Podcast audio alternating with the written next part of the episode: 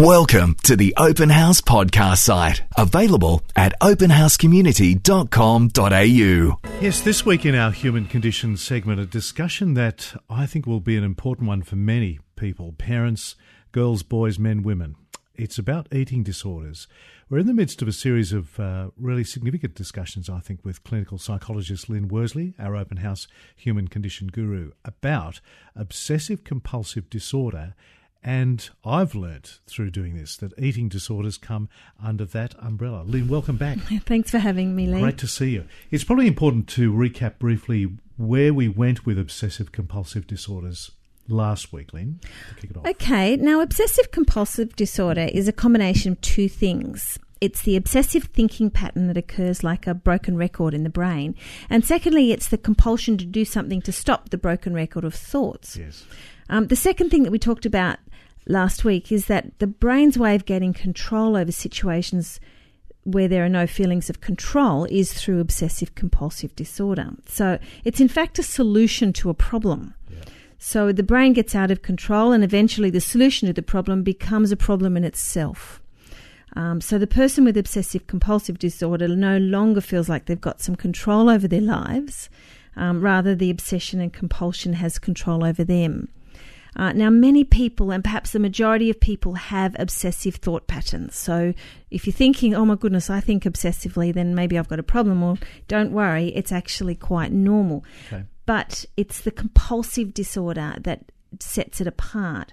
Not everyone has a compulsive behavior that is out of control. A lot of people have a compulsive behavior, like you, you might um, put the toothpaste lid on in a certain way yes, and so on. Yep. And it's always been the same way, and you don't feel settled until you do. But that's quite normal. But we, dis- we, we determine that the obsessive and, and compulsive behaviour or pattern is a disorder when they interfere with our living. I see. So that is, you know, you can't go out, or others have to compromise their own living in order to deal with you. So we covered a few different types of OCD last week: hand washing, germ phobia, excessive tidying, and other types quite familiar. This week, you're taking us through some more prominent or well known disorders, such as eating disorders. And I think, like me, many people might be surprised to.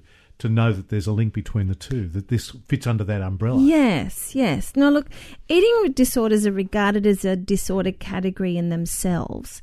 Um, however, when you really look at the thought patterns and the behaviour associated with eating disorders, they're actually a form of, of obsessive compulsive disorder. So, eating disorders refer to a group of illnesses where someone has a distorted view of their body shape and their weight, and they have extreme disturbances in their eating behaviour. So, basically, the distorted view is the obsessive thought, and the behaviour is that they change their eating behaviour.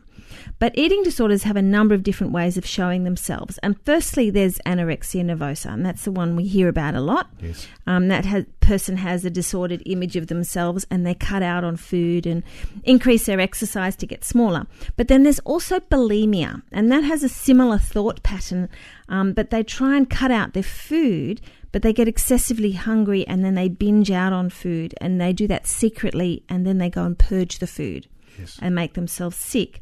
But there are other ways that eating disorders also show up, and that's also with excess eating and excess weight gain. Which you never hear much about. Right? No, so it falls under that banner too. And so someone with an eating disorder could eat too much. Um, and that comes from a similar set of thought patterns, and it's also linked to controlling and compulsive behaviour. They just have to eat. Um, it's also linked to a sabotaging behaviour that's linked to a very, very poor body image. So I think a lot of people would be interested to know how you think eating disorders develop. Is it with certain types of people? Now, anorexia and bulimia show in people who have extreme concerns about their weight, and they also perhaps develop an intense fear of gaining weight or becoming fat beyond what's normal. Um, they also have a deliberate maintenance of a very low body weight despite the potential health concerns that might come from it. Um, but people with anorexia often have an intense desire for weight loss to be th- and to be thin. And although people with anorexia are usually very underweight anyway, so they generally generally believe that they're fat. Yes. Um, they have food. They know their food calories and their exercise and weight. They know it all in and inside and out.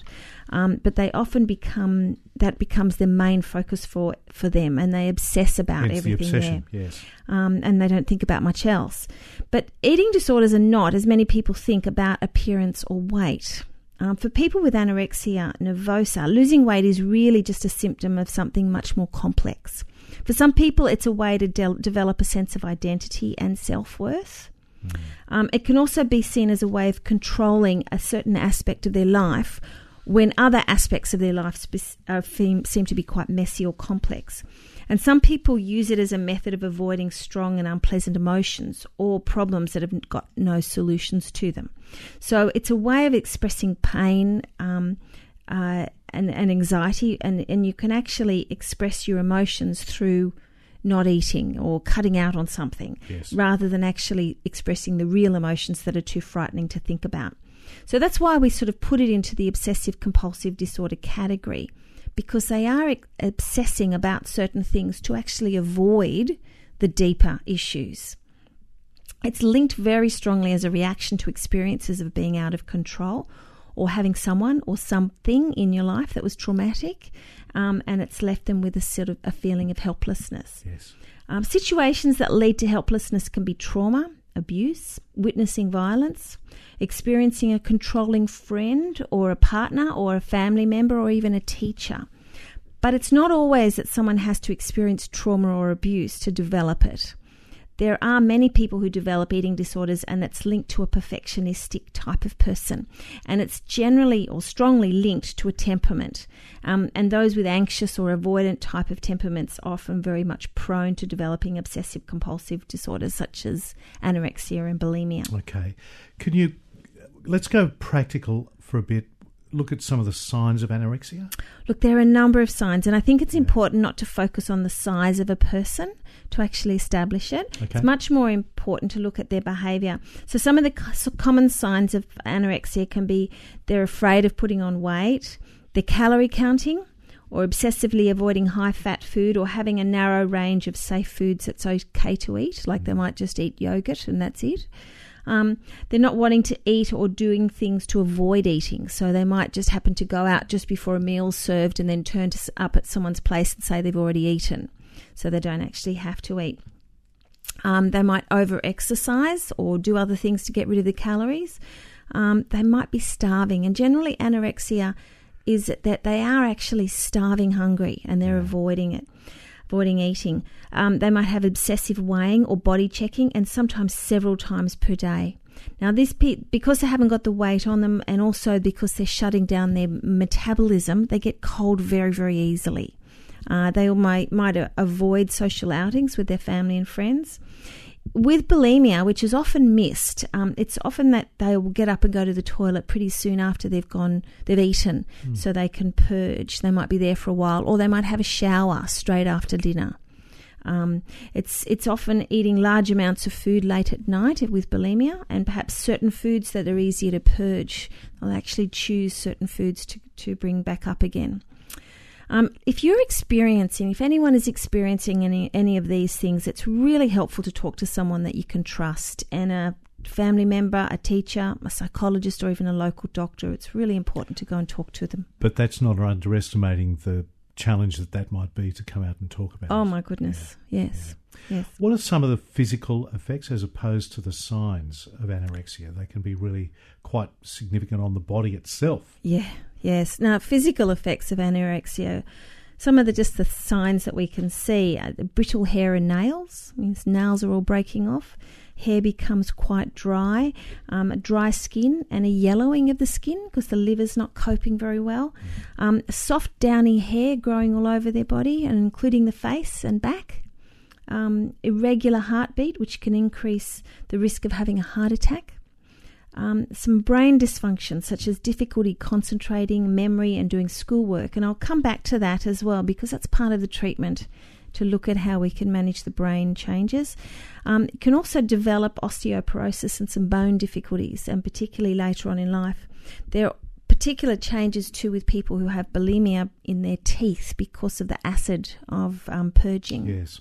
I think it's worth going into a little depth why these eating disorders develop in the first place. And some of it has to do with the world in which we live. Yeah, yeah. Look, as I said earlier, it's really linked to being out of control, and it's a way of having some sort of control over your life. But it does go deeper than that. Feelings of low self worth can lead to having an image that's determined by what other people think of you, and that can lead to a very, very superficial view of yourself. And our society has a strong focus on looks and image. Yep. And we've got, you know, all of this. Uh, um, we can change our images on online now to make us look a whole lot better. So what we see isn't really what's real. Mm. But particularly at the moment, just just look at the behaviour of the people in social situations in the Western world. You can see that we continually take photos of ourselves and then quickly check and see if they're okay. And if they're not, then we delete them. You know, yep. we're obsessed. We're constantly faced with glamour views of ourselves, and the glamour gear is accessible for everyone, even if you're two years old. And it means that if you determine a very self conscious behaviour through having lots of glamour um, pictures of yourself combined with an anxious personality and a little bit of a perfectionist thinking, you've basically got a recipe for a very poor image and a very superficial image. And that's really easily tipped into today. Yeah. yeah. And if, as you're developing as a teenager, you add to the mix a selection of photos of yourselves, particularly when you're young, with particular expressions, with provocative and seductive and coy expressions that determine who you are, then you actually start determining that you're you know, very superficial. Yes. Uh, and your body image is, is what's doing that. There are many reasons a person also may develop eating disorders, including a way of coping with the anger or depression or stress and sadness. Yeah. Um, a, an inability to cope with or manage emotions or feelings or challenges in life, such as moving from childhood to adolescence or adolescence to adulthood, can also be something that triggers off anorexia. Um, eating disorders are a result of a combination of factors working together. They're, they're not caused by one single thing. Regardless of the causes or the reasons, it's really important to remember that people with anorexia, bulimia, or overeating can and they do recover, but it can be a really, really difficult road. Yes. Um, so, getting help as early as possible improves your chances of recovery. Okay, so let's look at some of the, the options for treatment of eating disorders then. Okay, there's a number of schools of thought with the treatment, and I remember one time trying to get a panel together, and I think I had six six different doctors, all had different modalities um, for dealing with anorexia, and so it was quite a challenge. Um, interesting though, but it's important to note one thing: there's no one way to treat anything. It's particularly important that treatment involves working with people individually and that the people in their lives also are involved to help them to find different solutions to gaining control of their lives again. Now, therapy with eating disorders is incredibly complex. Firstly, if someone's malnourished, and this is what I said earlier with the brain changes, if they're malnourished, they're not able to think properly, and therefore um, they might need some more aggressive treatment, which involve forcing them to eat so they've got the nutrients to get yes. their thinking straight. Yep. So that's one of the things, the big schools of thought at the moment. Secondly, it's good to get advice from a dietitian regarding a personalised plan for putting back the healthy weight and managing the energy. Unfortunately, in the past, it's been that thought, oh, we've got to put fat on. And that's probably the hardest thing for someone with anorexia to contemplate, to eat fatty food. So it's not that, it's actually about putting some healthy weight on um, so that they can build up the energy to survive. It's a complex process, and having a dietitian, a psychologist, and a GP who walk, work together is really good. Now, hospitalisation is often necessary, and it's really difficult with hospitalisation because that means the person is put into a situation where they're totally out of their control. And basically, remember that like that you're having anorexia in order to gain some control. Yes. so yes. you didn't take it away. So it's actually pretty hard. Mm. But um, what happens is they often might be force fed or have a nasogastric tube to actually put some food in their tummies. But we try and avoid that whenever we possibly can when we're working with people. But I'd just like to say that the people in the eating disorders clinics are incredible. They're often just they they just I need a medal for the number of lives that they save, yes. and they're just beautiful people. Yeah. So it's not the end of the world if you have to go there. And the bottom line, Lee, is that a person with an obsessive compulsive disorder may be avoiding something uh, emotional pain, traumatic memories, and poor self esteem. they might feel an intense shame for who they are, and the OCD comes in to mask the pain and the shame. So they don't have to deal with the shame anymore because everyone's focusing on the disorder and not the real the real part of it. Can I quickly ask you this question? Is it possible to consider these disorders from a Christian framework? Yes. Now, as Christians, we know that we're loved unconditionally by a Heavenly Father who saved us through sending Jesus. And this is a love that's pretty hard to fathom. As Christians, knowing this begins our healing journey. I believe, I believe that we've made a, we're made in God's image, both physically, emotionally, and spiritually.